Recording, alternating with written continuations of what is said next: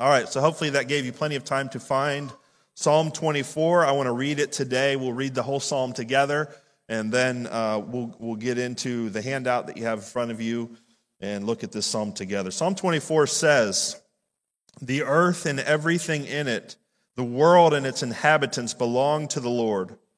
For he laid its foundation on the seas and established it on the rivers. Who may ascend the mountain of the Lord? Who may stand in his holy place? The one who has clean hands and a pure heart, who has not appealed to what is false, and who has not sworn deceitfully, he will receive blessing from the Lord and righteousness from the God of his salvation. Such is the generation of those who inquire of him, who seek the face of God, who seek the face of the God of Jacob. Selah. Lift up your heads, you gates. Rise up, ancient doors. Then the King of glory will come in. Who is this King of glory? The Lord, strong and mighty, the Lord mighty in battle. Lift up your heads, you gates. Rise up, ancient doors. Then the King of glory will come in. Who is he? This King of glory, the Lord of armies. He is the King of glory. Selah. Would you pray with me? Father, as we look to your word and as we explore together today who you are, what it, what it means for us today that the King of glory desires to come in, that the King of glory desires that we may enjoy you through worship. And as we, as we look at, at, at the ever relevant Word of God, may our hearts be pierced, may our minds be enlightened, may our wills be emboldened to obey. We love you and we thank you in Jesus' name. Amen. This is the final psalm we're going to look at this summer. Uh, we've been in Psalms for a few weeks. The, the book of Psalms, as we mentioned in the beginning of this series, is, is really broken into five books. And uh, we just chose some Psalms out of that first book.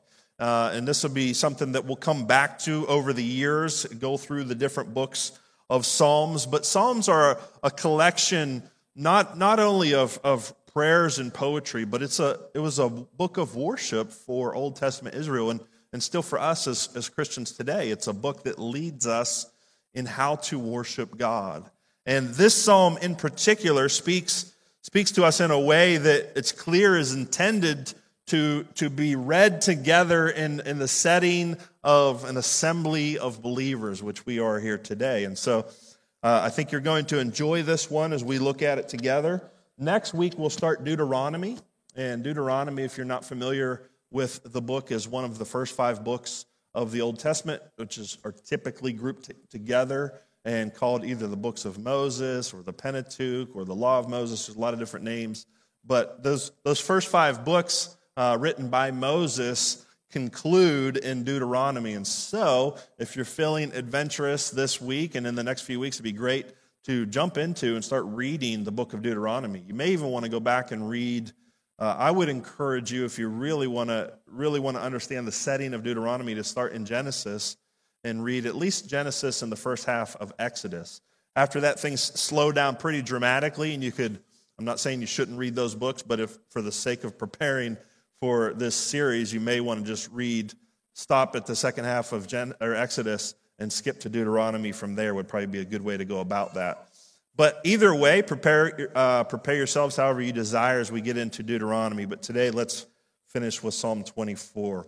The question posed in Psalm 24 who is this King of glory?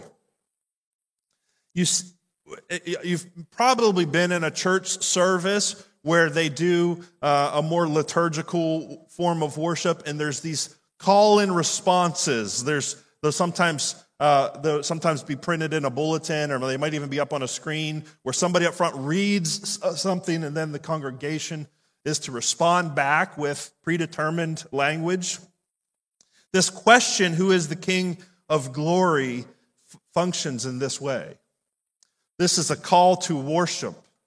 It's speculated that, that perhaps this would have been employed as the Israelites were marching up to the temple of God, as they were climbing that hill to the temple of God, somebody might be calling out, Who is this King of glory? And the people would respond in, in ways such as what we saw here.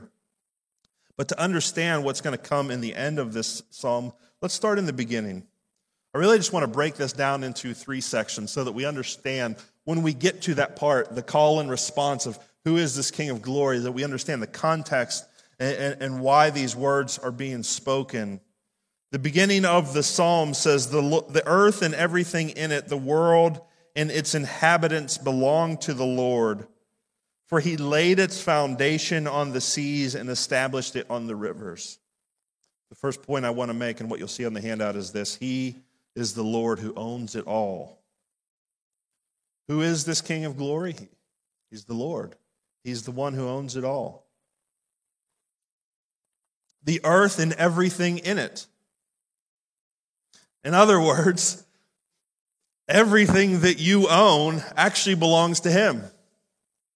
Everything that you lay claim over, everything that we would, would describe as being ours, by, by you could you could go into my office and and there's a lot of stuff in there that I would say, hey, that's mine, but uh, you could take it and say, no, it actually belongs to the Lord.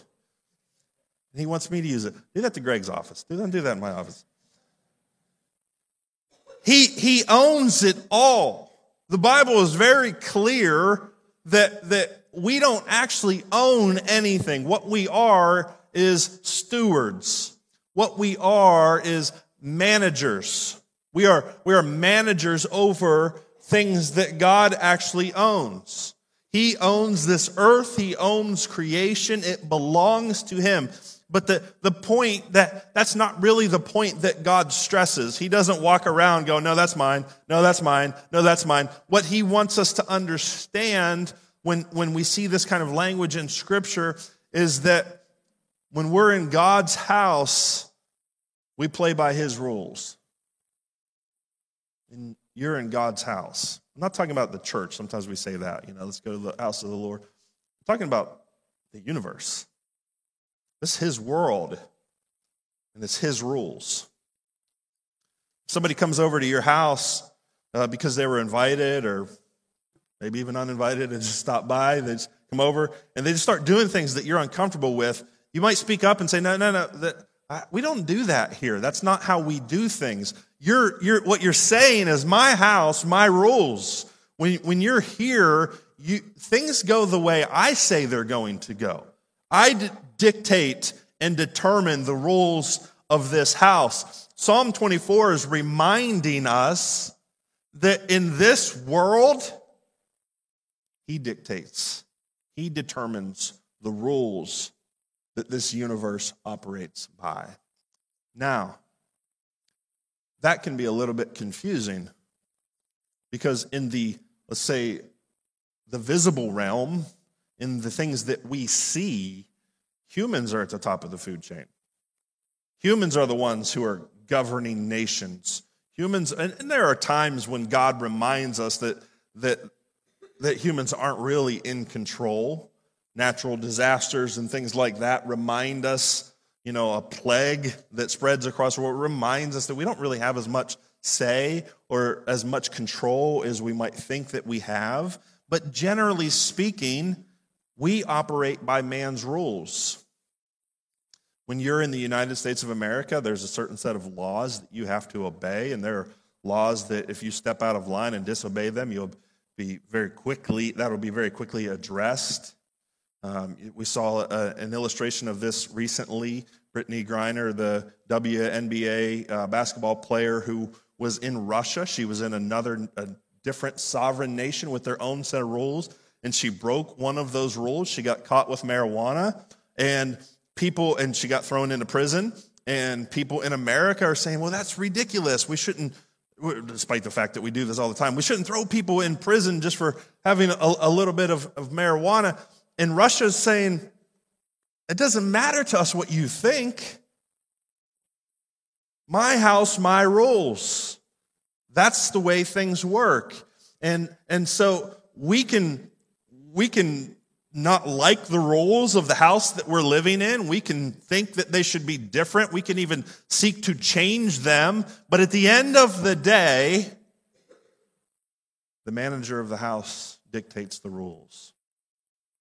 And even though that, generally speaking, or experience with that, generally speaking, relates to man made rules, ultimately, there's a bigger authority at play in our lives. Ultimately, your life and the rules that you play by are not just dictated by the government that you live under, but it's dictated by the Lord who owns it all. This is His world, this is His earth. You say, well, I'll just leave, I'll go live on Mars. That's His too. You can't get away from His rule. He he owns it all the earth and everything in it, the world and its inhabitants. You yourself belong to the Lord. Your life is not your own. Now, that can produce anxiety, that can produce frustration, depending on your view of, of God and how He wants, to, wants you to live your life but it can also produce a lot of peace. If you're properly relating to God, that's very comforting to know. It's comfort to me in this time when, when governments seem to have lost their minds and when politics seem to be going in such a bizarre direction. It's, it's, it's peace giving to me to know that ultimately this is His. This is His world. We're in His house, and at the end of the day, we're going to play by His rules. When man decides, when, when, when man decides that he doesn't want to play by God's rules, there are consequences.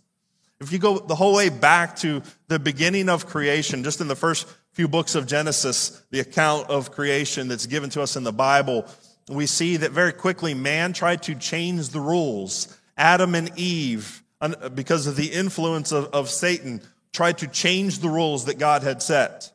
And it didn't work out too well. And then, and then sometime later, we have this interesting story of the Tower of Babel. You're probably familiar with this story, but basically, God had told man to be fruitful and multiply and fill the earth. God had told man to, to be his managers, to be the, his stewards of creation, and to fill the earth with people and to cultivate creation. That's what he wanted. He wanted them to go and to fill the earth. And at some point, man said, you know what? Let's, we don't like that plan. Let's all gather together. And they literally said, let's see if we can build a building that goes up to heaven. And what their intentions were, the Bible doesn't necessarily tell us. Were they, were they hoping to, to go and, and change God's plan or his, were they going to contest his rules. We don't know, but, but, but God ultimately said, that's not what I told you to do. That's, that's not the rules that I set in place. I said, multiply, fill the earth, spread out, go and cultivate the whole earth. And they said, why don't we make a name for ourselves and build this tower up to heaven? And God said, I will not let that happen. And he sent confusion on the earth. And all of a sudden, these people who had gathered together to challenge God's rule over the earth were speaking in languages that they couldn't understand one another in. And guess what happens when you can't understand one another? You eventually spread out. you eventually go somewhere and find the people that speak the language. It's because it's his rules. He, this is what he wanted to happen, so he's going to make sure that it takes place. The, the moral of that story should be that we don't have to like the rules, although I think the gospel teaches us that the rules are very likable. The rules are actually in our favor. But regardless of whether you're there yet or not, the point is it's his earth. He owns it all. Creation itself is His. Mankind belongs to Him. Your life is not your own. That's good news and that's bad news. The bad news is, is there's something in us that wants to be autonomous. There's something in us that wants to be the final authority. There's something in us that, that wants to be on the throne of our own lives. And so that's the bad news. The good news is there's somebody far more qualified And there's somebody far better equipped to fill that role in your life. His house, his rules. Colossians 1 says, For everything was created by him in heaven and on earth, the visible and the invisible, whether thrones or dominions or rulers or authorities, all things have been created through him and for him. Creation is for him. And so man's responsibility is to discover his purpose, his intention, his design, and to live accordingly. You see that? Do you see how that's the, the claim that Scripture makes uh, uh, about this world that we live in? He is, who is this King of glory? He's the Lord who owns it all. The second thing that we see in this psalm. Who is this King of glory? He is the Lord who justifies his people. This is where, uh, why you fill that in. This is where I said, once we understand the gospel, we, we come to know and to believe, you know what? It's actually a good thing I'm not in control. It's a good thing that, that I belong to him because his plan is better than anything that I could contrive or anything that I could create or come up with. He is the Lord who justifies his people. The psalm goes on to say, Who may ascend the mountain of the Lord? Who may stand in his holy place? In other words, who in, in God's house is fit to dwell with him? Who's fit to live with him? Verse 4 tells us the answer the one who has clean hands and a pure heart, and who has not appealed to what is false, and who has not sworn deceitfully. Verse 5 says, He will receive blessing from the Lord and righteousness from the God of his salvation. Such is the generation of those who inquire of him, who seek the face of the God of Jacob. His house, his rules his rules are if you want to live with me, if you want to exist in my creation, if you want to be a part of what I'm doing, then you need to meet these qualifications a clean, clean hands and a pure heart. That means that you have, the hands represent what we do with our lives. You've done the right things. Clean hands is, is to say that you have not you have not acted sinfully, that you've always done the right thing. That's how you keep your hands clean. A, a pure heart is that you have not only done the right things, but you have thought and you have desired and you have, have pursued with your will and with your mind and with your emotions that which is pure as well.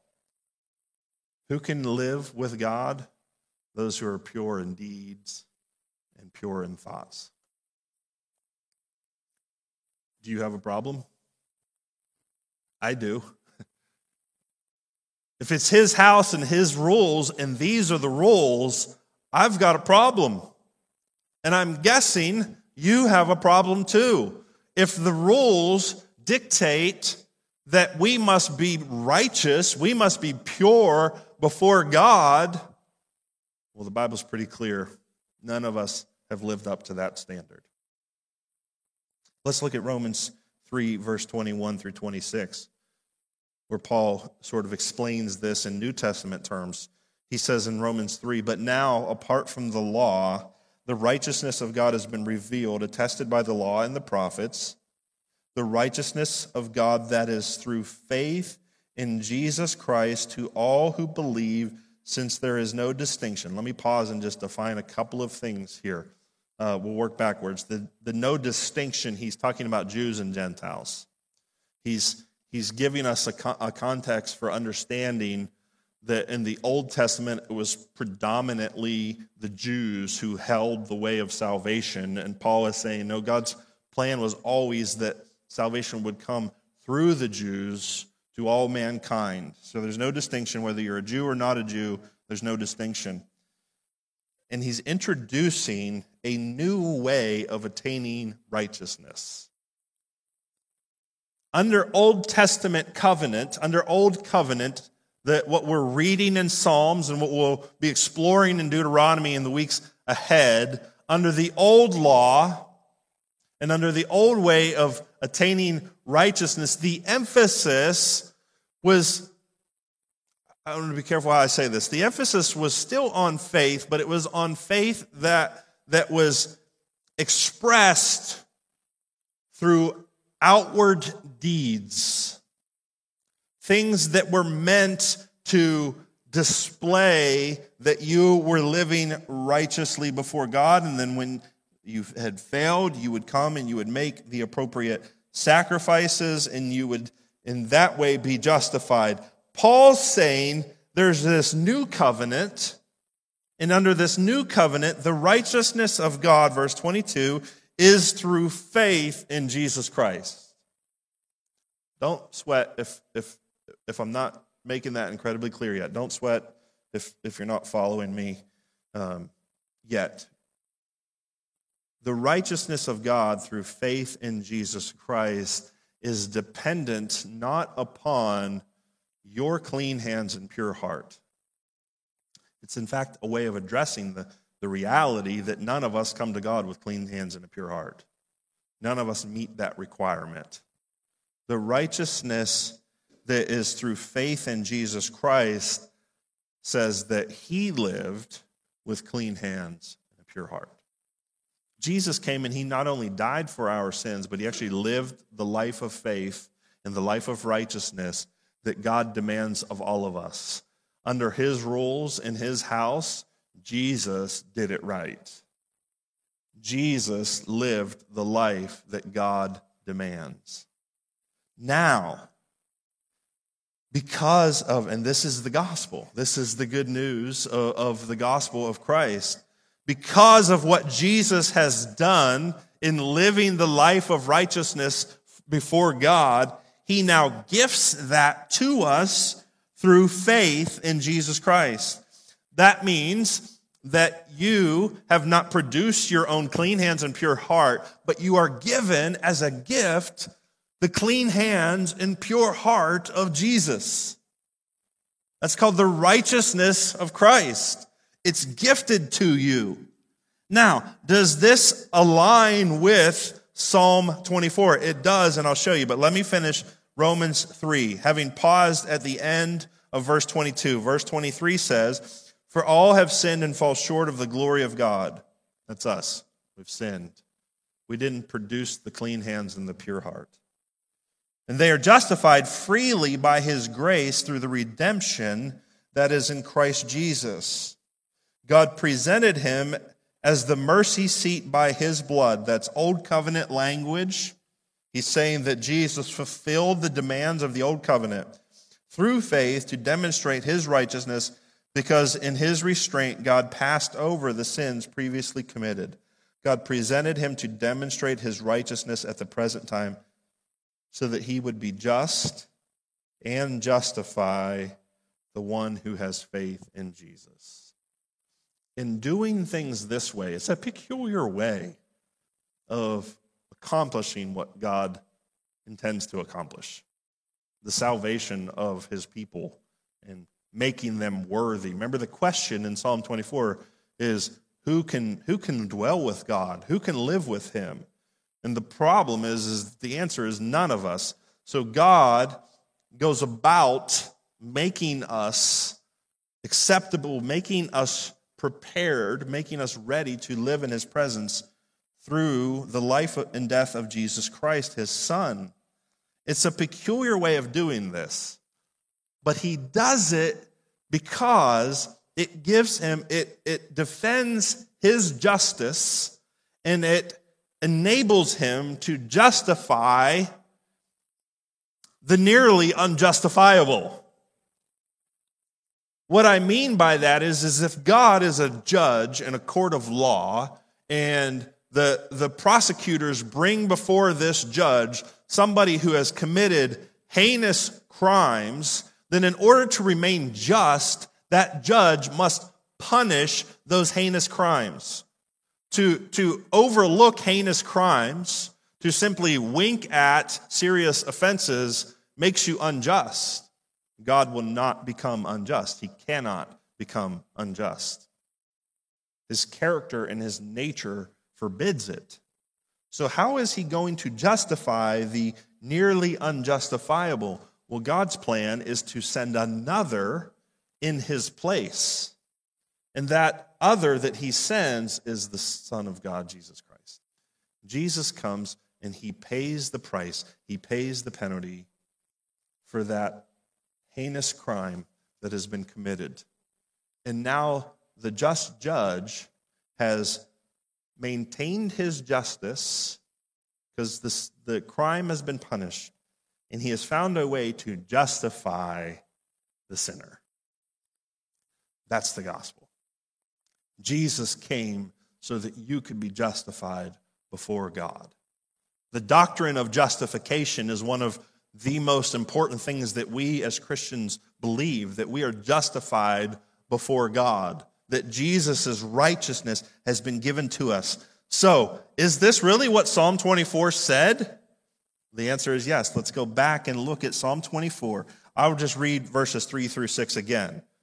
Who may ascend the mountain of the Lord? Who may stand in his holy place? The one who has clean hands and a pure heart and who has not appealed to what is false, who has not sworn deceitfully. In other words, somebody who's always been completely honest, who's who's who's never kind of, you know, you know, tweaked the facts a little bit in order to cover their tracks or to cover their butt. Somebody who's always been uh, very honest in everything that they have said. Then he said, He will receive blessing from the Lord and righteousness from the God of salvation he will actually receive righteousness from the God of his salvation. The language here is such that God is still giving, God is still gifting righteousness. He'll not only receive blessing from the Lord, he'll receive righteousness. Why does he need to receive righteousness if he has lived righteously? The answer is that nobody's actually lived righteously. God is foreseeing, he already knows that he's going to have to provide this righteousness in the form of his son. He's going to have to provide this righteousness in order for his people to be saved. He, who is this King of glory? He's the Lord who justifies his people. He's the Lord who, when people come to him, he makes them righteous. He, he prepares them to be able to dwell in His presence, in His creation for all of eternity. That is the great news of the gospel. He's the Lord who owns it all. He is the Lord who justifies his people. And so, where should all of this lead us? Number three, you'll see on the handout, He is the Lord who deserves to be praised.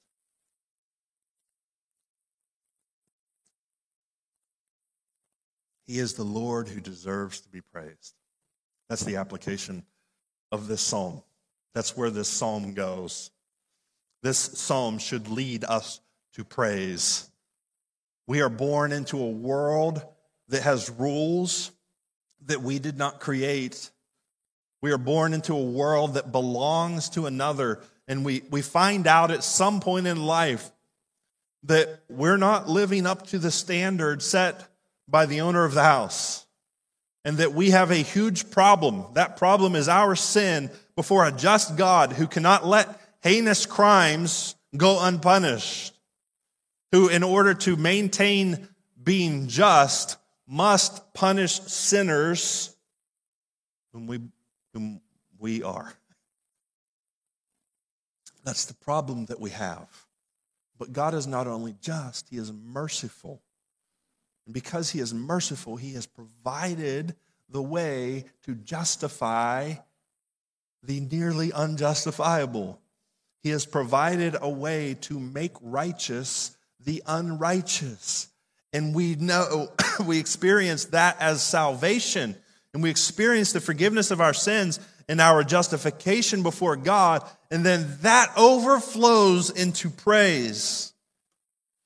That should lead us, every single one of us, to exclaim with joy, to exclaim with everything that we have, You are worthy and you deserve to be praised.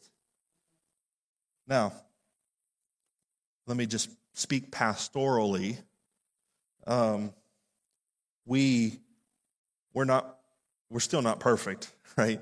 We still battle all of the human obstacles to obeying Him and and um, living out the way that we should. And so we come together on Sunday mornings or soon to be Friday nights.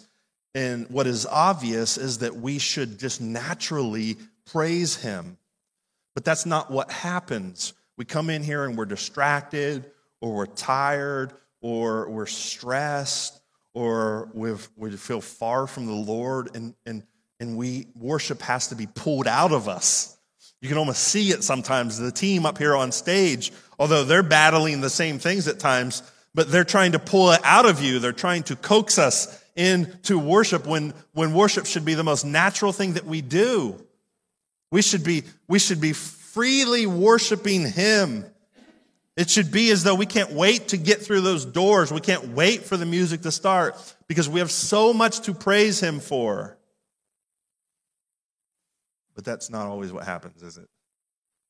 And, and this is where I want to speak pastorally because I want to challenge you to keep fighting against that.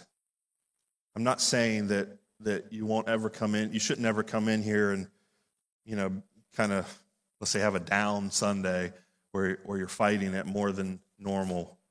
But I want you to fight it. That's what I do.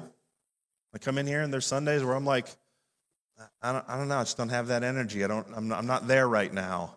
But I fight it because he's, he's worthy to be praised. And that means we should use our voices. And, and, and without hopefully coming across as condemning those of us who refuse to sing, why? Use your voice. Use your voice to praise him. That's why he gave you this voice is to praise him. Well, I don't sing. I don't know. I bet if we turned on Sweet Caroline or A Country Boy Can't Survive or something, you probably do sing. So why not sing to him? Why not worship him? Why not use your voice to, to sing to him? Let's look at the psalm together. Lift up your heads, you gates. Rise up, ancient doors. Then the King of glory will come in. Again, this is where the speculation comes from that that this would have, would have been appropriate to sing out this psalm as the people ascend the hill to the temple of God, where they're coming together to worship. Much like we have a, a small hill that you come up to, to gather here on Sunday. What if you were walking up that hill and we were preparing ourselves to worship? And we had people who were, who were, who were crying out, Lift up your heads, you gates, raise up ancient doors, doors open so that we may come in. Picture yourself heading up to the temple, this magnificent structure that is designed to display the glory of God and to be a place where God's people worship Him. And we're coming up together and we have this, this need to worship Him. And so we cry out, lift up your heads, you gates, rise up, ancient doors. Then the King of glory will come in. And someone says, who is this King of glory? And we all shout, The Lord, strong and mighty, the Lord, mighty in battle. And we say again, Lift up your heads, you gates, rise up, ancient doors. Then the King of glory will come in, and someone says, Who is this King of glory? And we say, The Lord of armies, he is the King of glory. He is the Lord who deserves to be praised. He's worthy of that. He deserves that.